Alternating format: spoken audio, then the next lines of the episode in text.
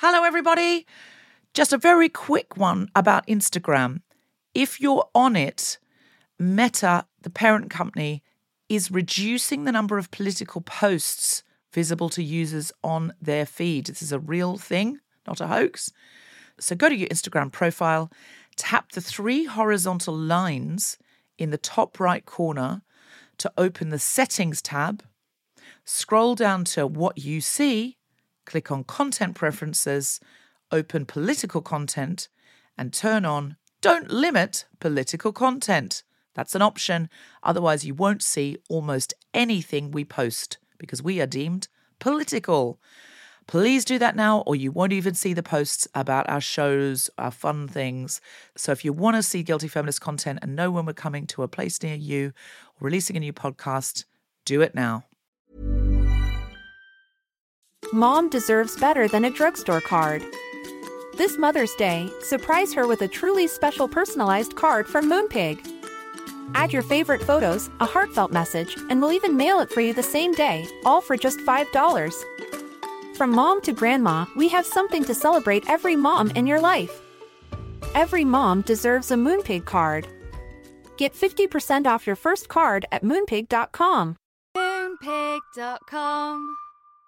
Hey, it's Ryan Reynolds, and I'm here with Keith, co-star of my upcoming film, If, only in theaters May seventeenth. Do you want to tell people the big news?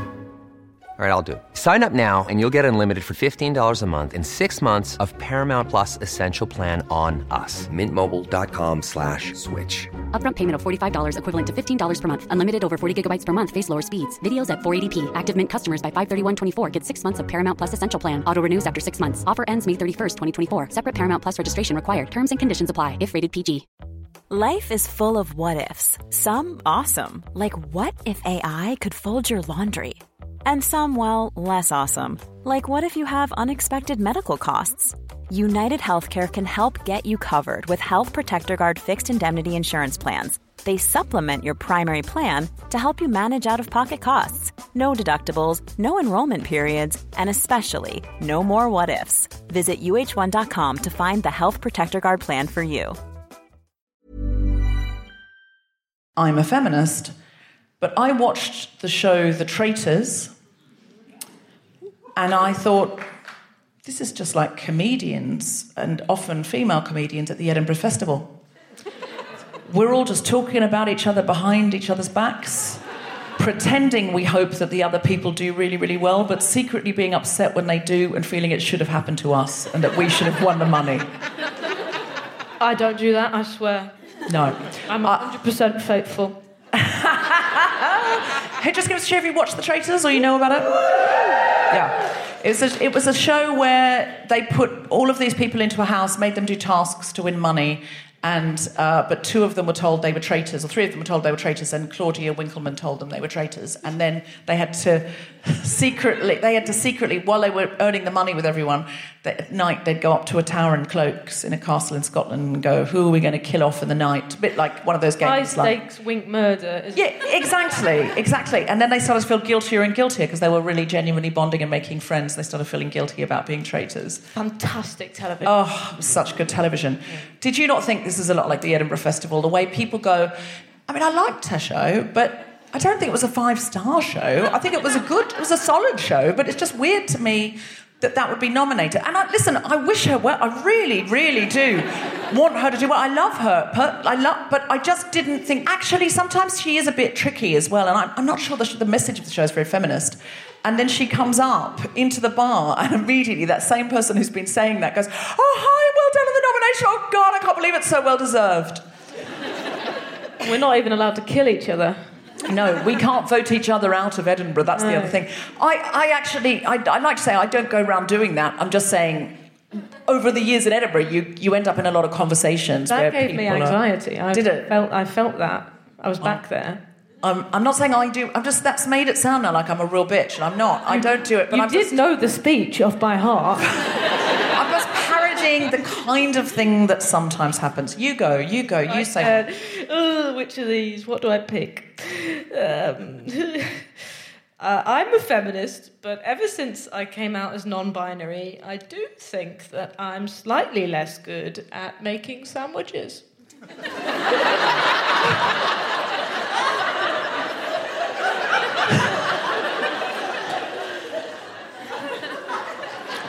think so? That's the one I'm starting with. You think you've just lost the feminine urge to make a sandwich? Yeah, lazier with it, I think. Well, I don't blame you. If ever I've had a good argument to go non-binary, it's that. Please don't write in, I know that you don't go non-binary. Um, that was a joke. Do you want to go non-binary? I'll pay. That was a comedy joke of comediness. For laughings. It wasn't for seriousness. Um, I'm a feminist, but this week I've been enjoying reading one-star reviews of feminist classics on Goodreads. Delighted to tell you that both The Handmaid's Tale and The Bell Jar have a lower rating than my book. Not making that up. The Bell Jar has a four point oh four. I was saying to Sarah backstage, I was saying, the thing is, the only people who go on Goodreads either go on to say, this is an amazing book, five stars, or this is a terrible book, one star. And so that means everything, virtually every book has a four-point-something rating. The Bell Jar, four point oh four, Sylvia Plath, sorry. The Handmaid's Tale, Margaret Atwood, four point one three. The Guilty Feminist, Deborah Frances-White, four point one eight, baby! A feminist victory. I'm a feminist, but uh, I think it's creepy when men play netball.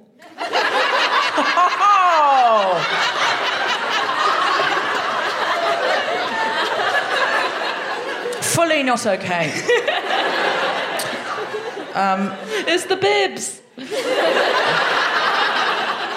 Creepy little bibs.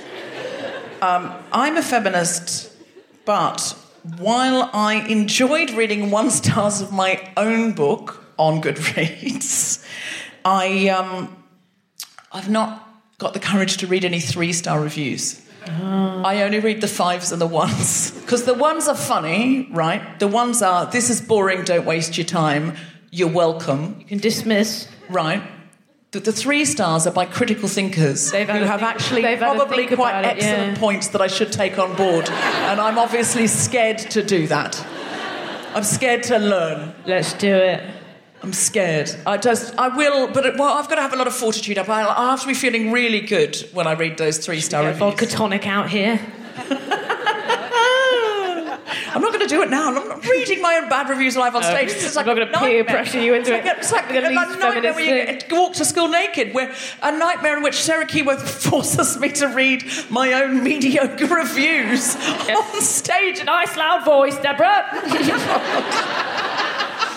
Oh, maybe I've had a nap and I've missed the show and I'm like trying to keep fight myself awake. Go on.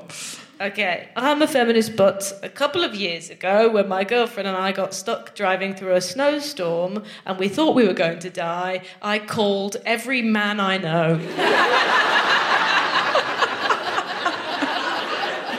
What do we do, Daddy? I think I said those words. I was talking to her dad. Um, oh, enjoyable, enjoyable.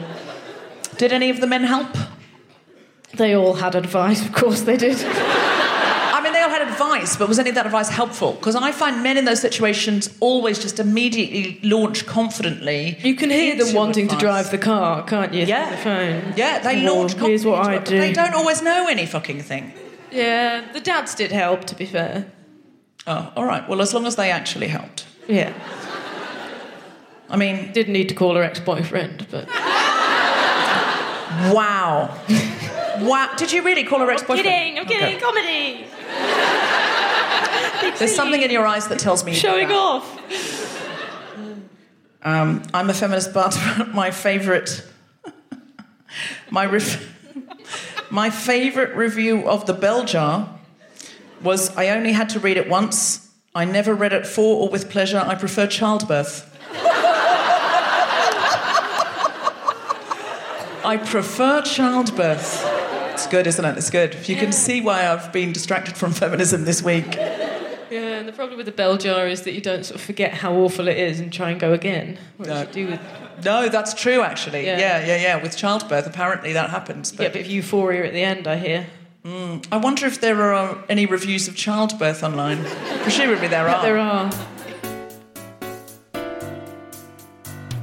Live from King's Place in London, the Spontaneous Shop presents The Guilty Feminist.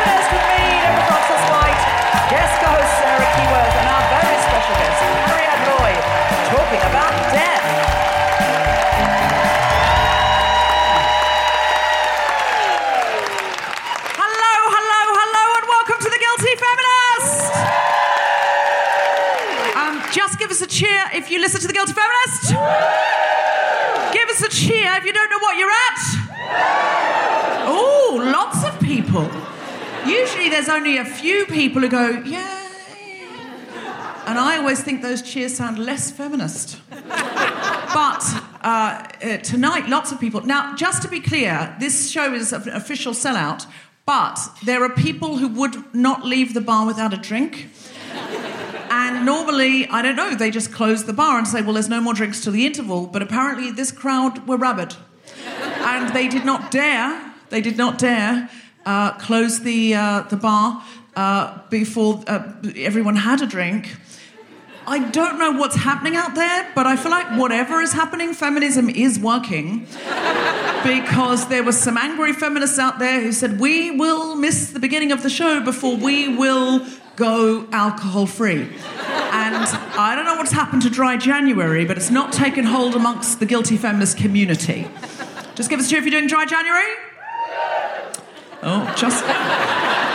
Just some people in the back row. Uh, do it. Give me a cheer if you're doing Moist January. Do it. Give me a cheer if you're doing Very Wet January. I am. I just don't think January needs a lack of alcohol. I feel like I try July. I can see so many lovely things about July. It's sunny, picnics outside, seeing old friends, people. You know, I can absolutely just have a little bit of a cranberry and sparkling water or something in July. I wouldn't even notice I'm having such a nice time in July. But if ever a month needed a fucking drink, it's January, isn't it? Yes. Christmas is over. There's nothing more about winter to look forward to, and yet it intends to drag on well into March. Why? Why? If you live in the Northern Hemisphere, why the fuck would you allow January to be alcohol-free if your, the rest of your year was not that? Now, the people that don't drink all year round, well done you. You presumably have other coping mechanisms that we don't know about. You've developed them, and I admire it. Just give me a cheer if you never drink. Woo!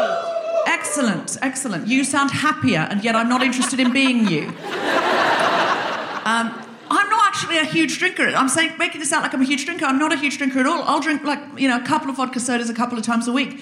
But those other... That's not a big drink. Couple of vodka sodas, couple of times. That doesn't sound like a big drinker to me. A couple of vodka sodas, couple of times a week. I mean, are you laughing because you think that's lying? Feels like you're judging me. You're like, it's not a couple and it's not a couple of times a week. That's the kind of thing she'd say if it was two bottles of wine seven nights a week. That's not a couple of... But I need those... When I want one, I want one, okay? And January is a month... Um, frankly, a month that can go fuck itself at the best of times, much less with this added dryness on top. Um, so if you've got a drink tonight, well done. Uh, if you're someone who has quit drinking and this has made it much more difficult for you, I'm so sorry. I've just realised that probably wasn't tactful. If you're doing Dry January and now you're thinking, fuck it, I'll have a drink in the interval, don't do that, don't do that. This is just comedy. I don't want to railroad your life. You're so close. It's the twenty-sixth. You're nearly there. You're nearly there. Keep going. Keep going. Keep going. I will not help you, but I won't buy you a drink either. Okay. Um, so uh, just let me know if you've... Uh, just give me a cheer if you've done anything feminist uh, in the, since January first. This is twenty twenty-three. Anyone done anything feminist in twenty twenty-three? People are thinking it through. You're doing, you're doing that like you like you went to a feminist rave. You're going... I have been asking uh, for a small act of feminism that would intimidate nobody, just so other people are reassured and go, well, well, I can do better than that. Do we have a very mini act of feminism? Yes. What's yours? Um, I review a lot of letters. Oh, you review a lot of letters. Hold on, I might just give you the mic, because this is this sounds like it's going to be good. I've never had one before that starts with, I review a lot of letters. Normally they start with, I left my husband at home with the children tonight and deliberately didn't tell him where anything was because he should know by now. You know, things like that. And I've turned my phone off. I hope he's having a terrible time. Things like that, people say. Um, but this starts with, I review a lot of letters, and I already don't know what that means, and I'm excited to find out.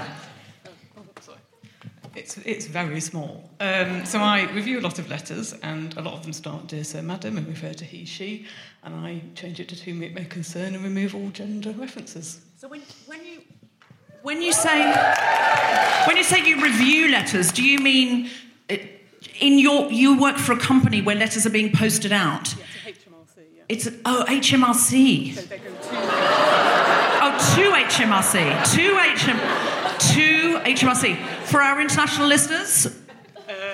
The tax authority in the U K. Yes.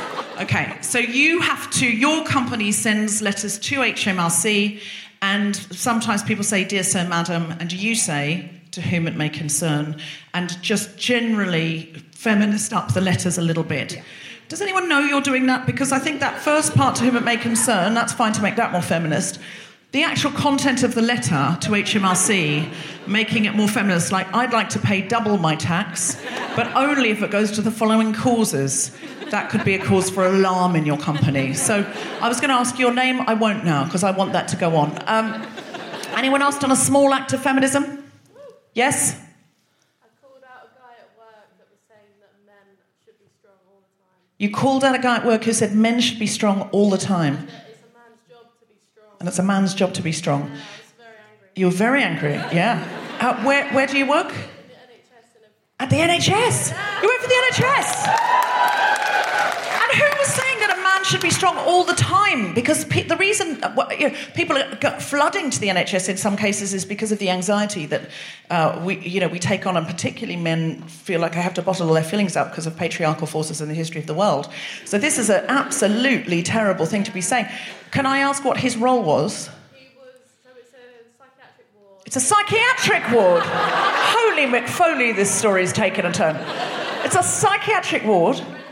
Forensic psychiatric, Forensic psychiatric ward. Holy, holy, holy f- frick on a stick. Bloody hell. Go on. And so who was he? To the work guy who was fixing, fixing a light bulb. He was talking to a work guy who was fixing a light bulb. And he, just to be clear, he's not a patient. Because if so, I think probably you getting very angry at him isn't helping the problem. No, he works there. Is he a doctor? No, he's a support worker. A support worker who says men should be, have to be strong the whole time in a psychiatric unit for the N H S. He's also married and likes to flirt. And each time you say, "Would your wife like that?" So every time he flirts with you... So... He comes over to you and he's like, "Hey, baby, I think men should be strong. Do you like a strong man? Do you like a strong man? Do you like a strong man?" And you say, "Number one, no, I enjoy a vulnerable man who understands what his strengths and weaknesses are and is comfortable in all of his humanity. And two, I've got your wife on speed dial now. Back the fuck off. Back the fuck off. Support work on my ass."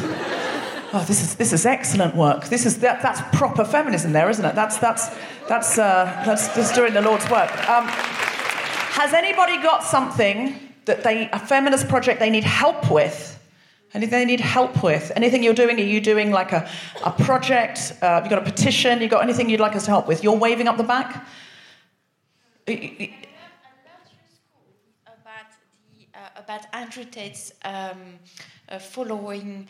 Uh, amongst young boys in schools today. Alert your schools about that. Ask your daughters if they hear, if they hear from their friends at school that they follow Andrew Tate or someone of the kind. Oh, okay. So you go into schools to talk about Andrew no, Tate? No, I don't. I, oh, you want to? I've alerted my daughter's school, but I'm saying here to any mothers. Oh, to parents, yeah. To alert their schools. Whether or not boys are being radicalised in the schools by exactly. um, misogynistic uh, YouTubers. Exactly. Okay. So just in general, parents, be aware. It's an awareness programme of see if parents can talk to schools and say, "Hey, do you know if this is being talked about in the playground? Keep an ear out." Okay. Interesting. Interesting. Anyone else got anything they need help with? Yes? What's yours? Uh, so, not one for me, but I follow this lady called Jolie Brearley, and she is a force of nature, and she looks for volunteers for people from the H R family to help women uh, who get discriminated for having children. And she is, one, constantly looking for volunteers, so Jolie Brearley is the name that you look for and search online. And secondly, she is petitioning to the cabinet for a better child subsidized thing. And she's got some sort of survey going. So all the mums out there, please fill it. Give your angry views. Great. Okay. So parents, give your views. And it's Jolie Brearley. Uh, so get involved, because it sounds like she is doing some hardcore work in equality. Thank you so much. All right. Are we ready to start the podcast? Then please welcome to the stage my incredible co-pilot for this evening, the one, uh, the only, the you've seen her off the telly, Sarah Keyworth.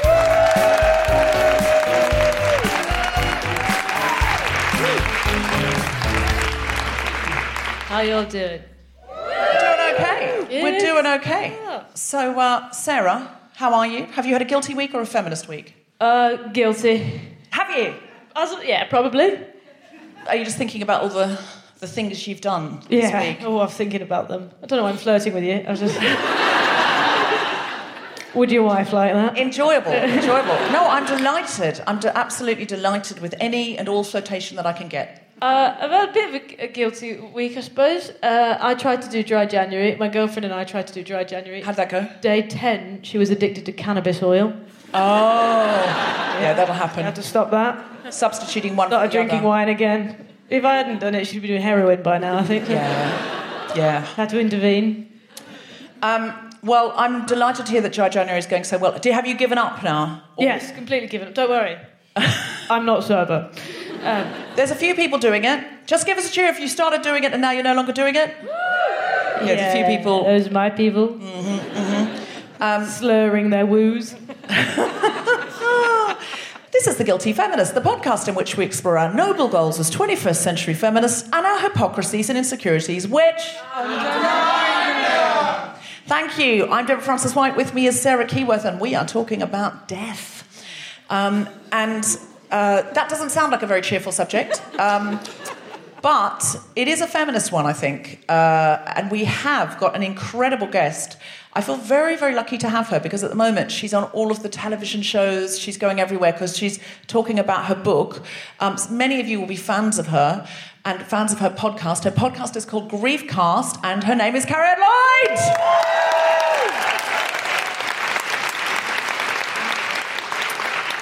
So we're going to talk about the feminist issue of grieving and also life itself, uh, but it will be done in a in a way that's sort of wraparound. I don't think it needs a, it doesn't need a trigger warning, because Cariad's so good at talking about it.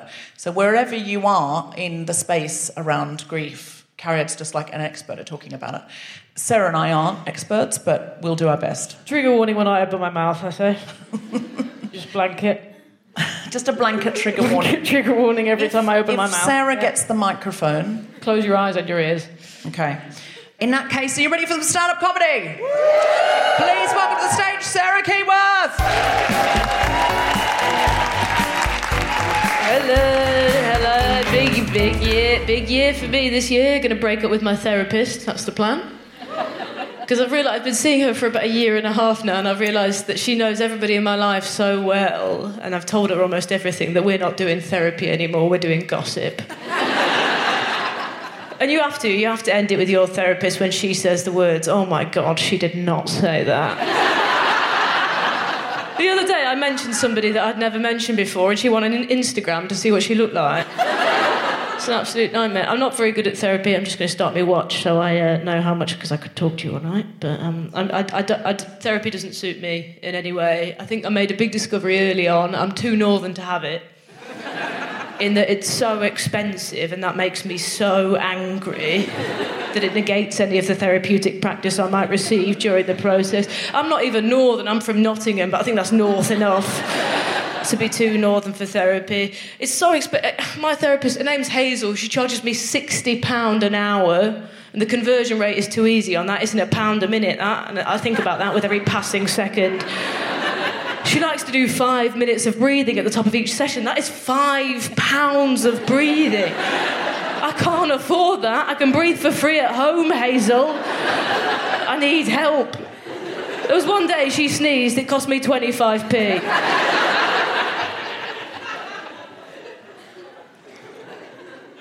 One of the reasons I, I went to therapy was to talk about my friend Paul. Paul, funniest person I've ever met in my life. Paul, so funny. During the pandemic, I wasn't able to go and see him. Obviously, we were all in lockdown and stuff. So to cheer me up, what he did was he made me a game. And what he did was he sent me this uh, photograph of a really busy beach. And within the photograph, he'd photoshopped a, a dick pic. Right. The game was called Where's Willy? And in a move that we both agreed was incredibly on brand, I never found it. uh, genuinely, I couldn't find it. I rang him up. I was like, I'm completely dick blind. I can't do it. I'm too gay. I said, I found seven vaginas. He was like, didn't put any in there. I was like, I think you find you did. The reason I had to go talk to, uh, to Hazel about Paul is because about this time last year, he uh, he passed away. He died. He died in February last year, and it was a shock. It was a big shock. Shouldn't have been a shock, because he told me. He did tell me a few months before he passed away. He said, I think I'm going to die. But he was so funny. I did think he was joking. I did. I thought he was kidding. I said, oh, that's a good one, Paul. And he said, well, I'm not kidding about it. And I was like, great stuff, going to put that in my show. And he was like, I'm not joking. And I was like, get, get, get, get, get, get, get. I thought it was really good stuff. It was very, very funny. But it was a shock. And it was hard. So I've been talking to Hazel about it, been trying to deal with it. And I was talking to her about how it was making me feel. And I was like, this is, um, this has been really tough. And I don't know how to go to work. I don't know how to do my job. Now that I'm grieving like this, it's the first time I've ever had bereavement like this, and I don't know how to do it. I don't know how to go to work. I used to write with Paul. I used to write comedy with Paul, and I don't know how to do that. Now that that person that made my life so joyful, made my job so joyful, isn't here anymore. And she was just like...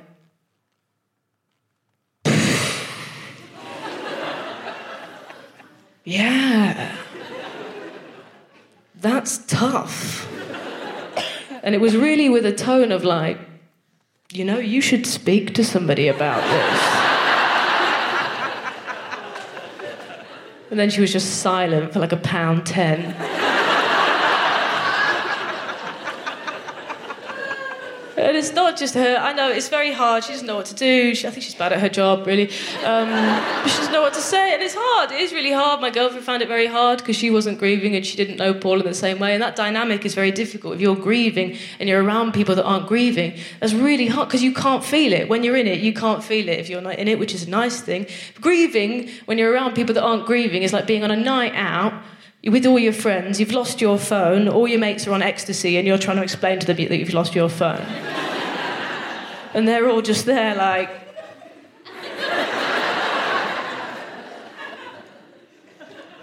oh, no! Oh, well, that sucks! Oh, I love this song! You can't feel it. You can't feel it if you're not in it. It's very hard. And I'd never, I've never known grief like it. Losing a friend, losing a friend at a young, like a young age, is a, is a big shock. And I'd, I'd had, I thought I'd experienced grief. I've lost people before. I've like, you know, lost grandparents, things like that. Grandparents. I'm going to say something. You're not, you're not going to agree with it, but I'm going to say it. I think grandparents.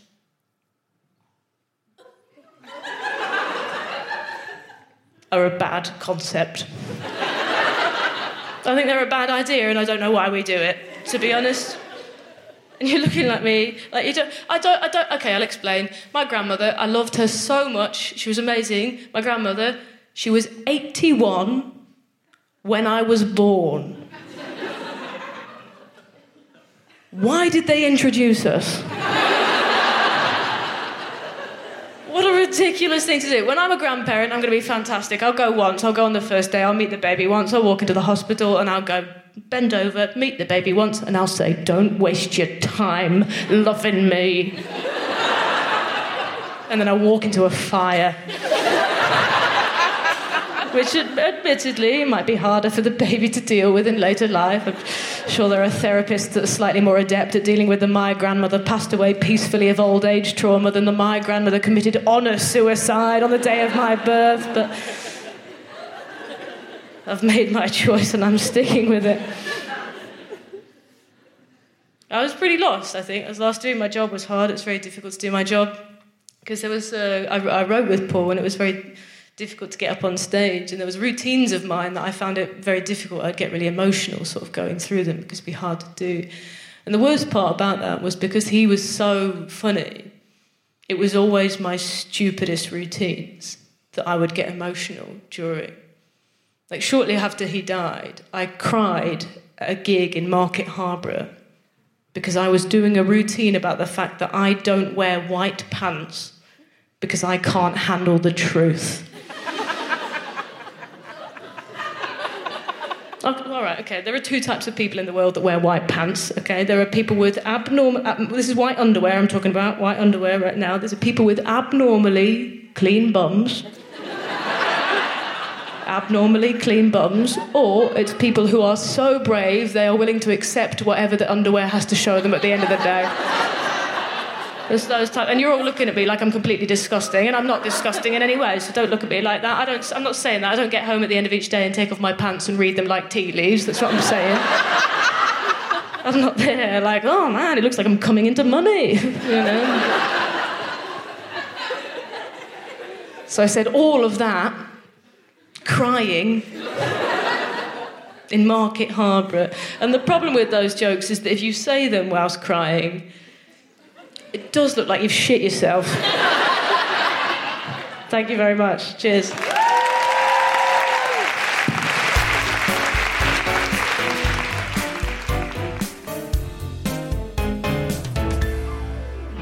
Please welcome to the microphone, Deborah Frances-White.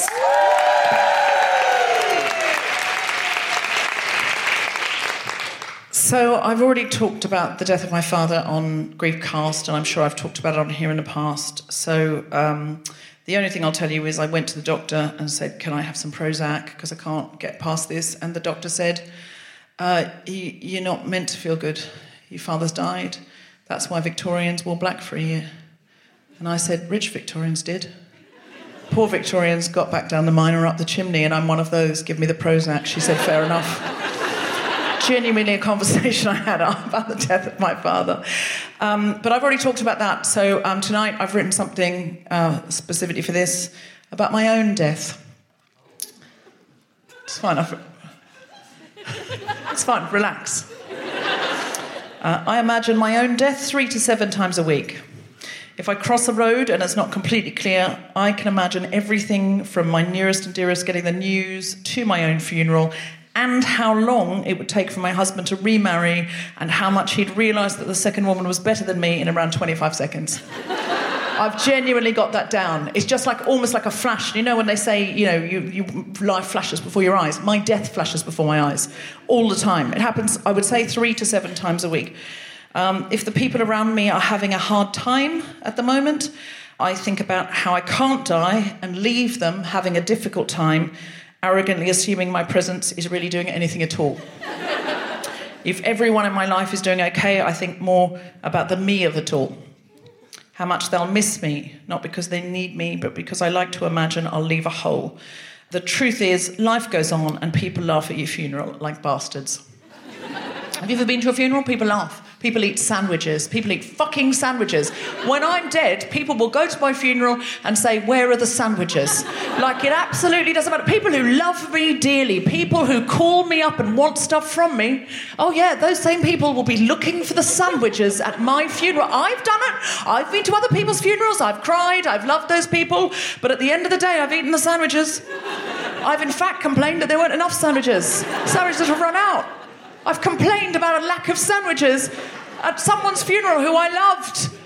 But life has to go on, and sandwiches have to go on. This is the, the tragic thing about it. Um, people often say, don't wear black at my funeral. I want a celebration of my life. Not me. Please wear black. I want it to look like Paris Fashion Week. I want everybody fully in black. I would like people crying, wailing. I don't want people laughing and have a good time. I don't want it to be a celebration of my life. I want it to be a mourning of my death. That's why they call it a funeral. I want some funny speeches, though, to reflect that I was funny. But please laugh through your tears. It will be an open funeral. If you've bothered to come to this show, turn up to my fucking funeral. And when, you know, people like Sarah Keyworth are speaking about me, they'll be funny, of course, because Sarah's funny, she can't, but it's what we want. It's a comedian's funeral, all of that. Laugh through your tears. I don't just want, like, laughter. I want tragic laughter. I want you to be choked up. What I do want, actually, is a Guilty Feminist memorial show at the London Palladium. I think... I think I'll also have one at the Sydney Opera House and one at Vicar Street in Dublin, because they're my favourite sort of venues, the hotspots. If I've cracked America by then, one in New York, please. Um, I mean, at the moment, it wouldn't be well enough attended, and I wouldn't want that, but I'm, I'm intending... I'm not intending to die soon, so one of my things is to crack America so I can have a New York memorial show. It's one of my biggest motivators, to be honest, is my memorials. Um... These shows can be funny with minimal tears, um, unlike the funeral. Um, ideally, I will be elderly at this point and close to death, but not actually dead. Um, and this is true. I intend to fake my own death by putting it on Wikipedia and Twitter, because that's all people look at.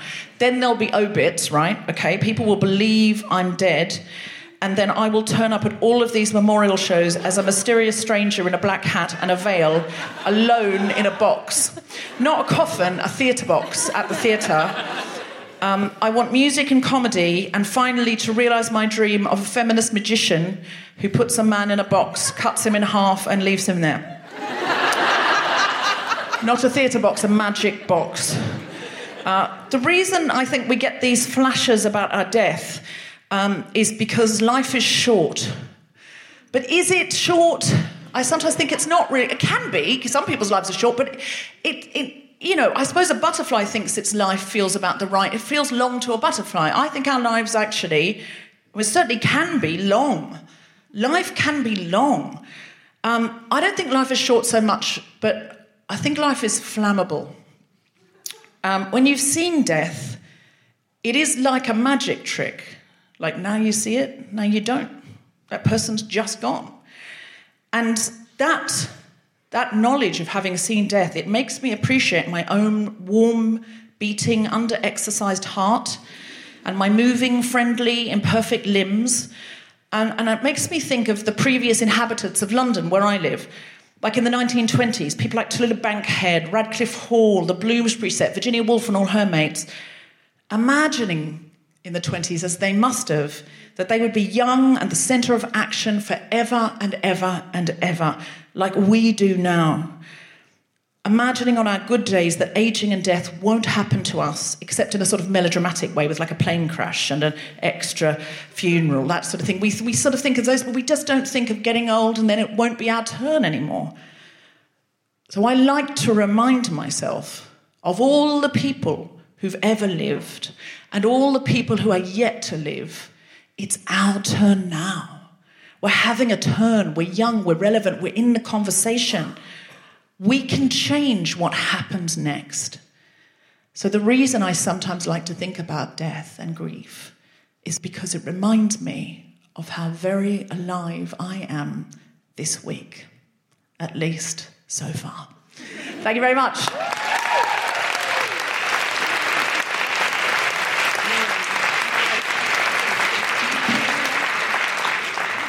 What kind of sandwiches? Well, I mean, I should say vegan, because I'm always trying to be more plant-based. I've just realised that my... I think there's a there's a sort of tulle bit under this dress, which I think was hitched up. Did it look odd? No, uh, no I didn't notice. Did it? That. No, OK, thank you. No? Um, be honest.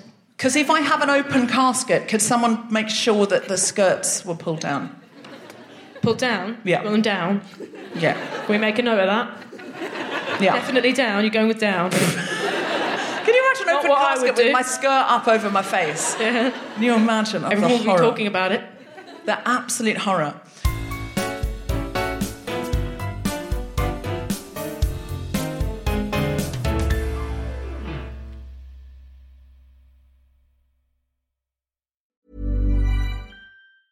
Mom Mom deserves the best, and there's no better place to shop for Mother's Day than Whole Foods Market. They're your destination for unbeatable savings, from premium gifts to show-stopping flowers and irresistible desserts. Start by saving thirty-three percent with Prime on all body care and candles. Then get a fifteen-stem bunch of tulips for just nine ninety-nine each with Prime. Round out Mom's menu with festive rosé, irresistible berry chantilly cake, and more special treats. Come celebrate Mother's Day at Whole Foods Market.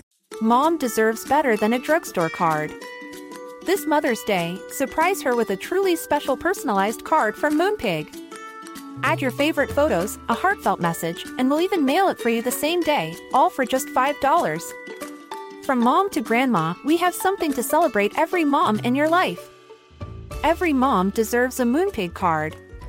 Get fifty percent off your first card at moonpig dot com. moonpig dot com. Hey, it's Ryan Reynolds, and I'm here with Keith, co-star of my upcoming film, If, only in theaters May seventeenth. Do you want to tell people the big news?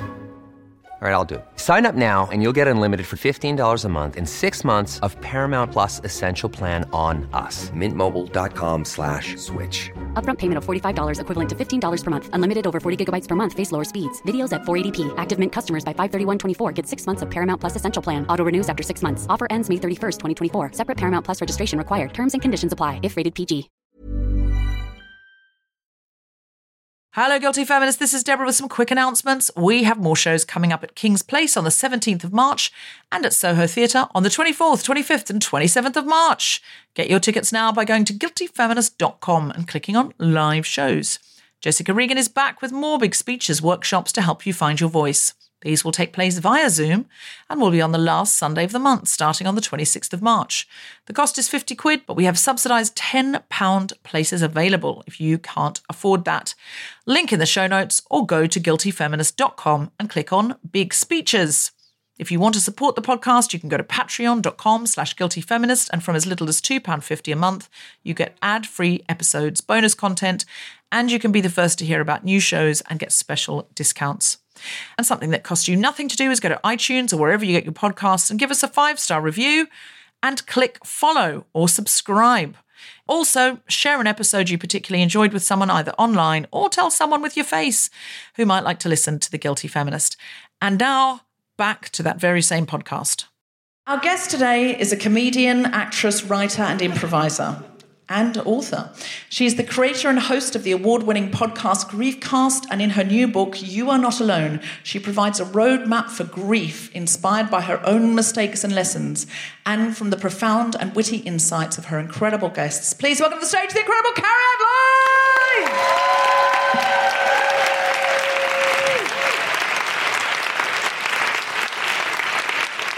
Hello. Hello and welcome. Hello, hello. Thanks for having me. Can I just open... Please I... enjoy a can of water. Yeah, a can.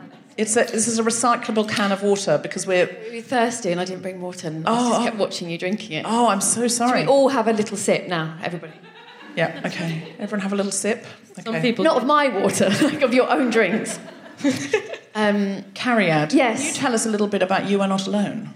I can, but I've got this thing where if something's occurred to me, I have to say it out loud. Do yeah, you have on. This? And when she said Jolie Brearley, the organisation is Pregnant Then Screwed, which is what you should look for. Oh. And that's been driving me I mad. I wondered if it was that. Pregnant okay. Then Screwed, because if you search Jolie, she's, she doesn't use her name. OK, Pregnant Then Screwed. Everyone, look up Pregnant Then Screwed on Twitter and Instagram. Thank you so much.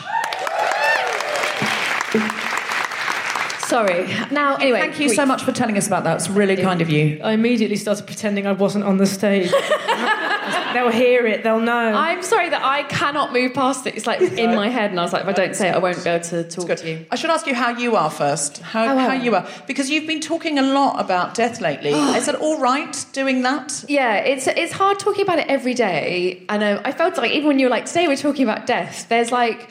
twenty percent of people are like, oh, great. And then I can't do maths, so I'm not going to carry on with percentages.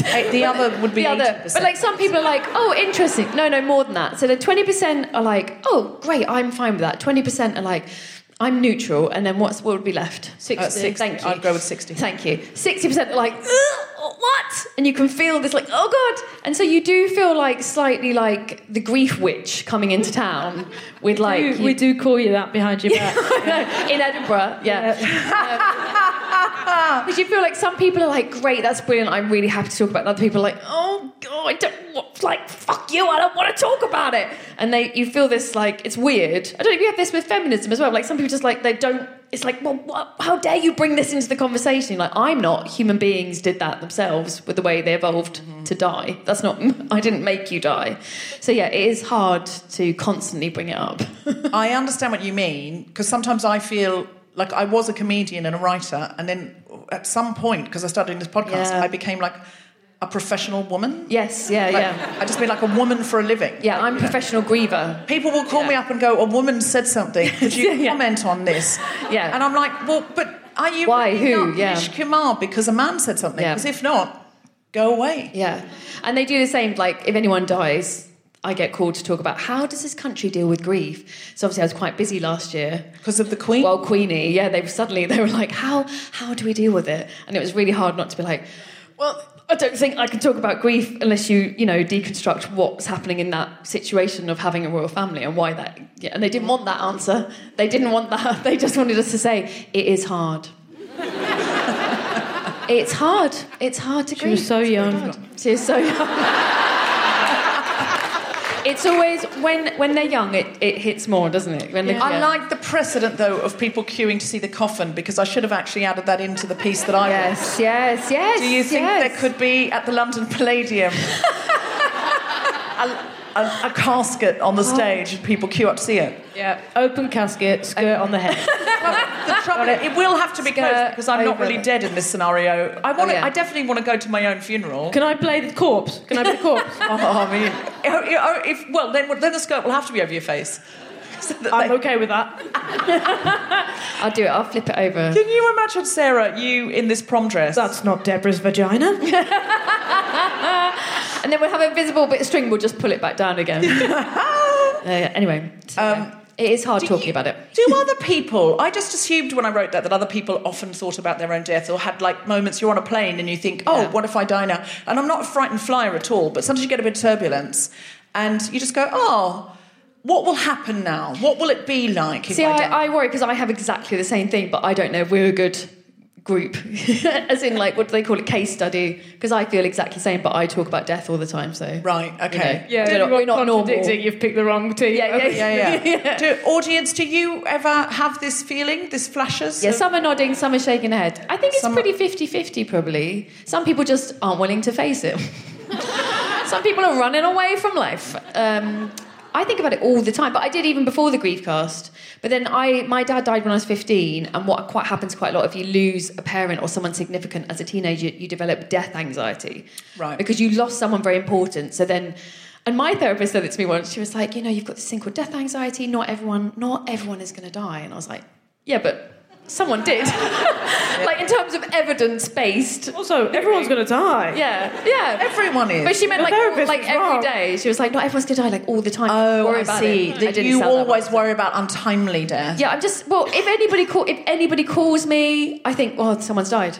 Like, they're telling me someone's died. That's why they're ringing. Like, that would be my instant thought if anybody rang. Who's died? Uh, I'm not alone. There's a few. You are not alone, guys. Don't make me feel alone. The book's I, called... I definitely do that. I do that yeah. a bit. I think... Uh, I... And if I'm crossing a road, definitely, I always think, car's going to hit me. The irony, if it does after the show, that'll be...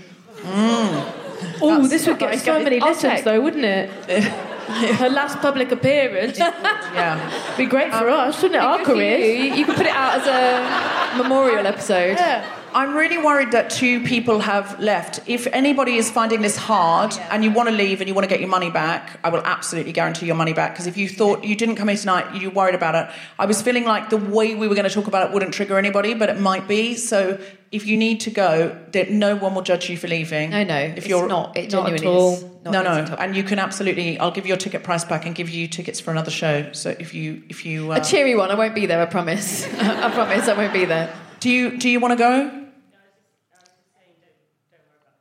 Okay. Oh, okay. Not related right. to us talking about. Not. It's not related. Oh, okay. To it. Okay. Okay. Oh, okay. They had to go. okay. They just. Okay. Had to, they just Some... didn't think it was funny. Okay, that's okay. fine. It wasn't anything to do with the death. They were just no. It's not oh, funny. okay. Okay. They just hated it. Okay. Sure. they had. They had some... star. It was a one star. It wasn't a three star. It was just no, no. a, one, a one star. No, oh God! Don't say that. It's also worth saying, if anybody wants to openly weep during this whole thing, then please just have yeah, yeah. at it as well. Oh yeah, well, that's the other thing. That's what you're so good at, is yes. letting people feel grief. Yes. Could you please tell us about the stages of grieving? Like, you know when people say there's five stages of grieving?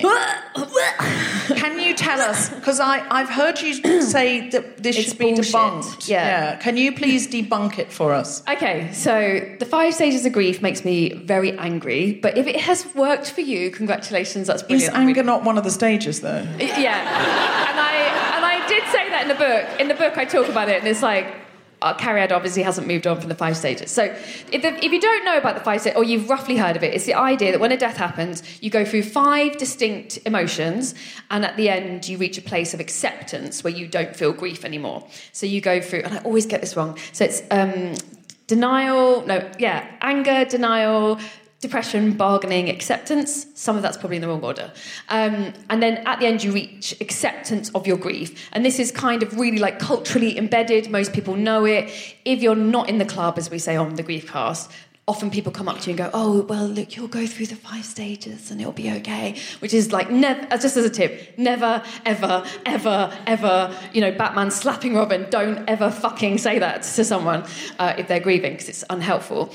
The reason is, it was written by an amazing woman, Elizabeth Kubler-Ross, an absolutely fantastic woman. She was one of the founders of the hospice movement. She was working with children who were suffering from AIDS in the eighties before anyone was willing to do that work, so she's an amazing woman.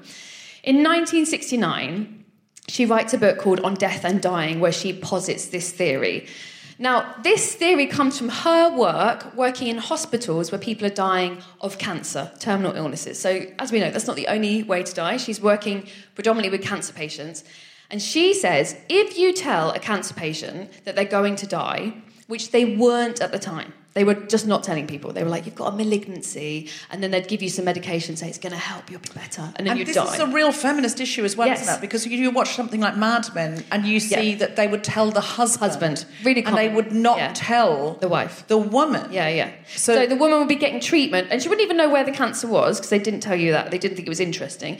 So they'd just say, you've got malignancy, and they'd say to the husband, she's going to die in two weeks, don't tell her, it will upset her. So then she would be there going, oh, well, I, you know, hopefully I'll be out in two weeks. They've said I'm going to get better. And everyone would be like, mm-hmm, mm-hmm, like actual gaslighting. So she was working in hospitals where that was happening, clearly not great.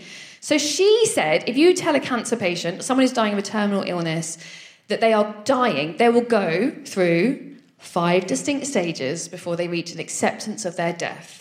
So it was never, it was never, ever, ever about grieving. It was about dying. And the reason it makes sense for dying is if you're dying, you're about to hit a full stop. You're about to die. So you can accept, okay, you know, you might not, but you can reach a place of, right, I'm going to die, so I'm going to tell you, say these things to my family, tell people I love them, apologise for things, tell people where the money is buried, all those sort of things. And I suppose if you don't, then you just die and you're kind of in it, aren't you? Yeah, yeah, but if you're yeah, grieving... You can't reach acceptance where you don't feel anything because you're living. You're right. having to live with grief. So she never she never said that. She wrote a book which was talking about, and the subtitle of the book is On Death and Dying, How Medical Professions, Vicars and Clergy Can Help People Deal with Their Death. Right. Like something. So it's your own death. That's that completely can, about that. Yeah. In a specific context that you can go through those stages. And that you are not obviously being hit by a car, that you are suffering from an illness and you have time to be told that, and the doctors have time to work with you and accept that. So sh- that's what she was saying. Would they be the case if, I don't know, somebody was faking their death?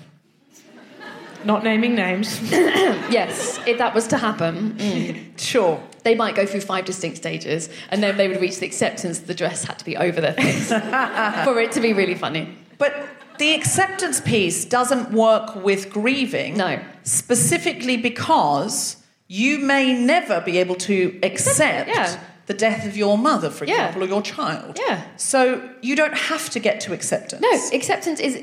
And to be honest, after interviewing nearly two hundred people on the Griefcast, I have met one person at a time who was like, I'm absolutely fine, I've accepted it. Everybody else said, it still makes me sad. My life has grown around it. I've learned to deal with it. I've learned to carry it. But if you said to me, are you sad that happened? Yeah, I am. I am still sad. And that's what I think with grief, you have to reframe it, because what we usually ask, what we want of people normally is to be like, we want you to get over that grief because mm. it's sad and you're sad. What we don't say is, oh, I'm going to help you learn to live with it, because you will always be sad that your friend isn't here, that your dad isn't here. Like, that will always be something that's painful. So let me help you build a life and give you positive experiences that cheer you up, or let me be there when you're crying and not try and stop the tears. Like, that's the way to help someone, rather than going, oh, two years still talking about it. Mm. When are you going to reach acceptance? Because then it makes it feel like you can do grief wrong. Like, there's an exam and you're failing it. Mm. And so then the person grieving feels terrible, and they feel terrible because someone's dead. Mm-hmm. So it's like, what? just it's just such an unhelpful theory. What else should we know? What is... What is there anything that you've discovered that that all of your interviewees have in common, or many of them have? Like, what what what can we expect in the book? How can we? Will it be comforting? Yeah, I hope so. Yeah, yeah. I've definitely, because I also get sent a lot of grief books, and there's some amazing grief books out there, but there's a lot of kind of books that when they land on your desk, you think, oh, I don't want to read that. like, yeah. Oh, that looks sad. So I have tried to write a book that genuinely, whether you're in the club or not, you can pick up without thinking, oh, God, like, I don't want to think about it today. It's very practical, and I said it's like a map, in that I showed you what grief looks like, but I haven't told you how to, you know, what way you need to go. That's completely personal and unique to your grief. But I have said, well, me... and all these other people on the show, this is what they found. But the, the biggest takeaway, genuinely, is five stages is bullshit. It's just like, let that go. And that there is no right way to grieve. Like, what, whatever you're doing, it, if it's helping you, then that's that's fine, as long as it's not obviously damaging to you in some way. And to just to say, because I think when I... when I sort of kick the five stages out, it's a bit depressing. Like, oh, well, then what then? There's this amazing theory called dual process model. Yeah. I don't know if you've heard of. By Strober and Schutt, who are these amazing modern grief psychotherapists. Basically, no one thinks five stages anymore. So it's not just me. Just in case you think it's just a comedian improviser from North London that's like, that's bullshit. So the dual process model is the idea that when you're grieving, you have two states. You've got the grief, which is like proper snot, crying, you making that noise that sounds like a goose, you don't know who it is, it's you. I like was very noise. surprised when my dad died that I... because I'd watched Moulin Rouge on the plane on the way over. It's an old, It was an old movie at the time, but I, wa- I watched it because it was playing and yeah. and just sort of something to distract me. And I was like really like hysterical on the plane. Um, but I was just like... you know, watching this movie, and uh, I was like, I thought, I remember thinking the way that Ewan McGregor cries in that is over the top. And then when my dad actually died, yeah, because I had yeah. to fly to Australia, and I didn't know if he was still going to be alive when I landed, and he was, thankfully. He sort of held on the way sometimes people can.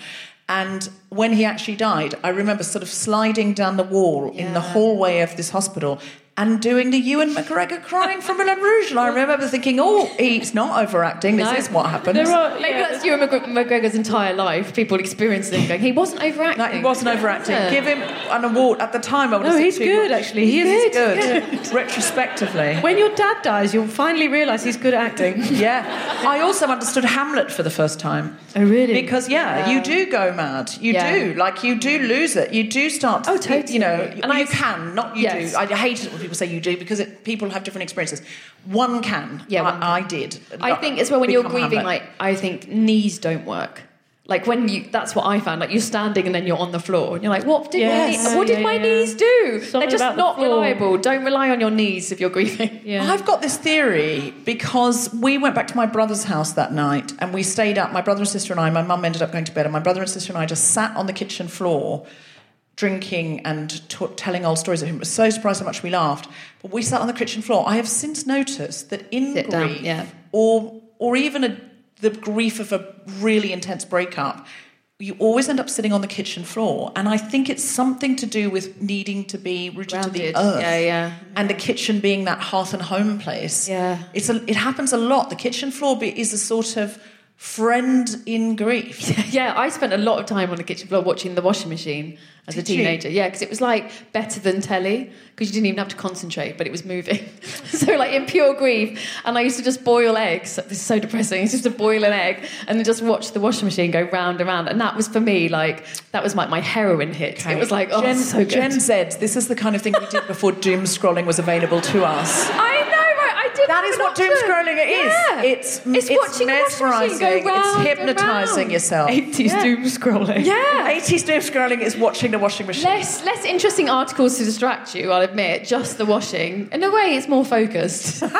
In a way. Um. Sorry. So the first stage. Oh yes. Is sorry. The, the real stage, crying. The, so, Ewan McGregor. So not a stage. That's just one of the states. So not States, stage. Not a stage. State. So you'd have to get through it. Is proper, proper griefy crying, and then the other state you have is called restoration, and that's when you go out and you might forget about it, or you have a drink with friends, and you have that moment you think, oh my god, I, I'm not feeling sad. Oh, I feel so bad. Oh god, I'm I'm dishonouring them. And actually, this this is the theory that to grieve someone, to go through grief, you have to oscillate between the two states. Mm. So you can't stay weeping all the time because you might like need the loo. You know what I mean? Like your body just goes, enough, I can't do this. Where are the sandwiches? Where are the They've sandwiches? They've run out of sandwiches. Exactly. And you can't stay just in party time too much because that's also that's misinformation though, because I know firsthand you can weep on the loo. Yes, yes, that's true actually. And we've been to a sandwich. And we've been to a sandwich. There are people that say, I can't, oh, well, I can't, I, I couldn't eat. I'm like, I don't relate to that at all. I would oh, yeah, yeah, yeah. more, more. I'll eat, I'll eat you more. You go either way, I think. You go either way.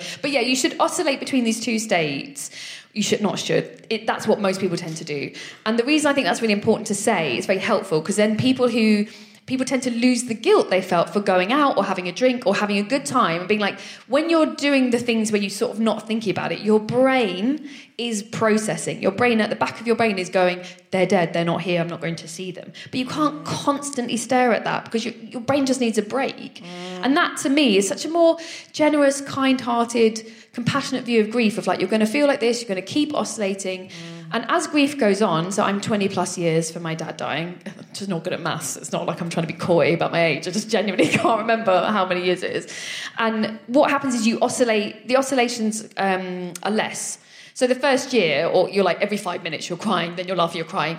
And I would say twenty plus year, years in, I might have a griefy moment like every couple of years now. Like it'll kind of, oh, come up and hit me.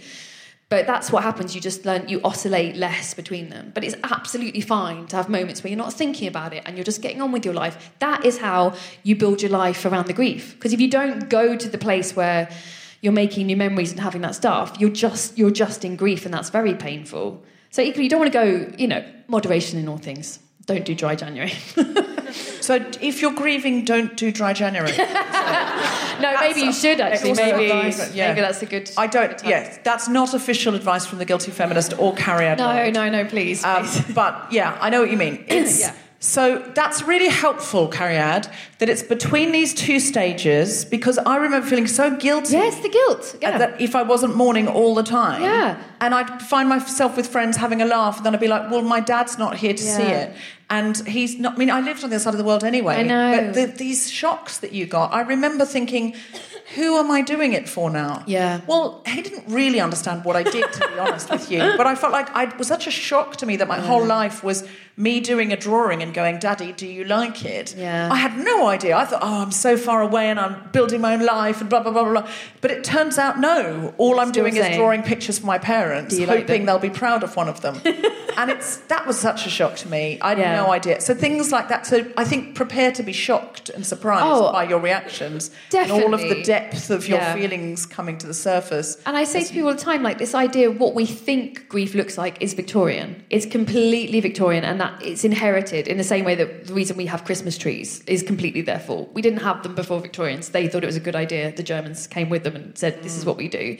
And we're grieving the idea of the timeline, the way to be respectful, the kind of mourning, what mourning should look like, dabbing your eyes and not snotting everywhere, not shouting or being angry. There's a complete Victorian inheritance that is yeah. not what grief looks like. As we all know, grief doesn't look like that. You can be in shock, you can be angry, you don't want to talk about it, you do want to talk about it to everybody you meet.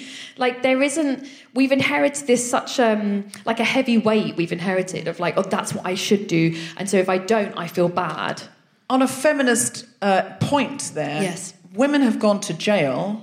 because they were accused of killing somebody very close to them because they weren't mourning yeah. in an appropriate way. So, you know, some horrifying thing had happened, like their own child had died, and they were in complete shock, and they were unable to perform emotions in the way what that they want, were expected yeah, the way they to. Think a woman should and behave. So they were like, well, it's obviously you've killed yeah. the child. And it's like, no, and now they've been locked up, and can you imagine being in mourning for your own child and being oh. locked up? It's just terrible things like that. So you, you know, I think that is such an important point, that we've been schooled culturally. Yeah. When we hear about how other cultures mourn, sometimes those things seem odd to us. But we also culturally mourn, and we don't think that's the case because it's our culture, so it looks normal to us in yeah. inverted commas, but it is, there's no normal. There's only what you feel and what happens to you. Yeah, and we're so f- fucked up, for want of a better word. Like, you inherit the Victorians and you have two world wars where so many people die, people can't can't physically talk about it. I should just say one thing. I researched the Georgians because I was like, well, why were the Victorians so uptight? And the reason is the Georgians were so fucking messy. So the Georgians were just awful. Like, they were just literally... They, they weren't enough places to bury people, so they just added more earth to churchyards, which is why sometimes it looks like, like a churchyard comes up to high on a window, because right. the Georgians were like, just put more on, just put more on, don't worry about it. They're and sta- so they're stacking them high. They were stacking them up. They like didn't Lego. Care. There was disease everywhere. Mm. Women were encouraged not to come to the funeral because they may get too emotional. So normally, a woman, if you were going to a funeral, you would be on a hillock away from it, and the men oh, would carry it down. And you'd have to sort of like oh. you wouldn't get any sandwiches from there at all. You get no sandwiches. Imagine those. They probably bought their own, didn't they? All the women must have known, look, we're not going to get bring your own sandwiches, sandwiches. Bring, yeah. your own, bring your own yeah. booze, bring your own sandwiches, because the men um, you imagine. But the Georgians were all like, honestly, like just absolute chaos, and they used to have coffins with like a, you know, the bottom dropped out, so you just like drop them in, get it out, get them round, wrap them in a shroud, don't care, put a bit of herbs on them, stop them smelling. So that's why the Victorians then were like, right, we have to sort this out, this is awful, because they were industrialising everything and making big cities, mm. and so they tidied it up, but they tidied it up to this point of like, they then, not only did they make graveyards really neat and tidy, they were like, and emotions.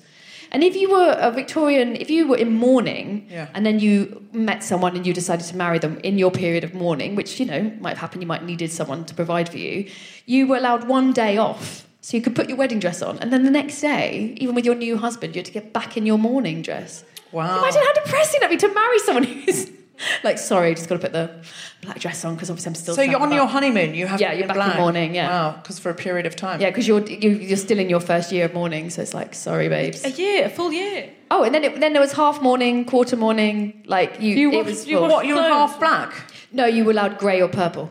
Oh, yeah, purple. So you actually I am in are full half, with a touch of half. Half. Yeah, yeah. You're yeah. black for the first year, I think, and then the next six months it was like grey, and then after that, purple was considered a colour you were allowed. Like it, it was mad. Like, I mean, to be fair, black is my colour. Well, and yeah, you'd be if fine. If you weren't in mourning, you couldn't wear black. It was Chanel yeah, that wore yeah. the black dress. That that was because she was raised in a convent by nuns, and she thought yeah. it was very chic that they wore black and white. That's a true story. Um, it does so she funny. invented the little black dress. Thank yeah. God, bless that Nazi. um, you know, she knew chic when she saw it. Yeah, she chic. was a bit of a Nazi, though. Uh, yeah, she was. I am um, uh, obviously again. That was a joke. Don't write in. That was a joke for comedy. Now, um, Cariad, I am so excited to read your book because I feel like you're very funny, you're very warm, you're very whole about these things, and you're very used to talking about it. So I'm really looking forward to it because I know it will be very human, and everybody at some point will experience grief. And Sadly, so yes. it's something that it's. I think it'll be really useful. Can we pre-order it now? Can we order it? Order it's already it? out. It's already you out. Can buy it now. Do the buy, buy it now. now. Order it now. I highly recommend anything by Cariad, uh, but I'm very, very excited about this book. I also recommend Rob Delaney's book. Oh, yes. Oh, God. He's yes. such a brilliant, funny man. But yeah. his book, I was sobbing. Sobbing. But it's... so good. It's like one of those things that's it's not bleak. It's yeah. it's it's about the death of his small son, and it's amongst other things, and it's incredible. Um, and I really recommend that one as well. If you're listening at home and thinking you want to get Cariad's book, it'll probably be offered um, online with. I bet you anything your books are offered with Rob. Yeah, yeah, yeah, yeah. yeah we'll, oh yeah. Would and you like to cry? um, the crying bundle. Are you struggling to cry? Do you have no emotions? Read these. You'll be fine. A big round of applause for the incredible Cariad Lloyd. Thank you. Thank you very much. Thank you. And the wonderful Sarah Keyworth.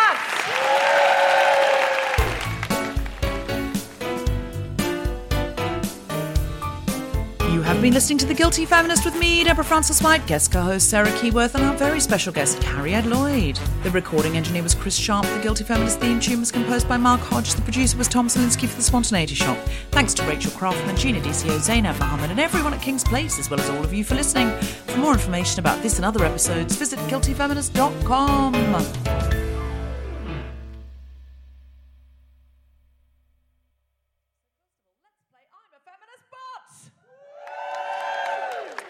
Okay, so if you're new to this show, because there were more people, new people than usual, um, this is a podcast. It's about feminism, but it's about how we don't need to be perfect in order to be a force for meaningful change. Uh, there's comedy, and then usually we change gears a bit and have a conversation that, while not unfunny, you know, we can go to places. So if you've never heard this before, that's what it is. But we always start with a game called I'm a Feminist But, which is like a sort of... Um, if you, any Catholics in, people from Catholic upbringings, just give us a cheer if you're Catholic. Interestingly, people didn't cheer, they put their hands up. Is that a Catholic thing, to put your hand up?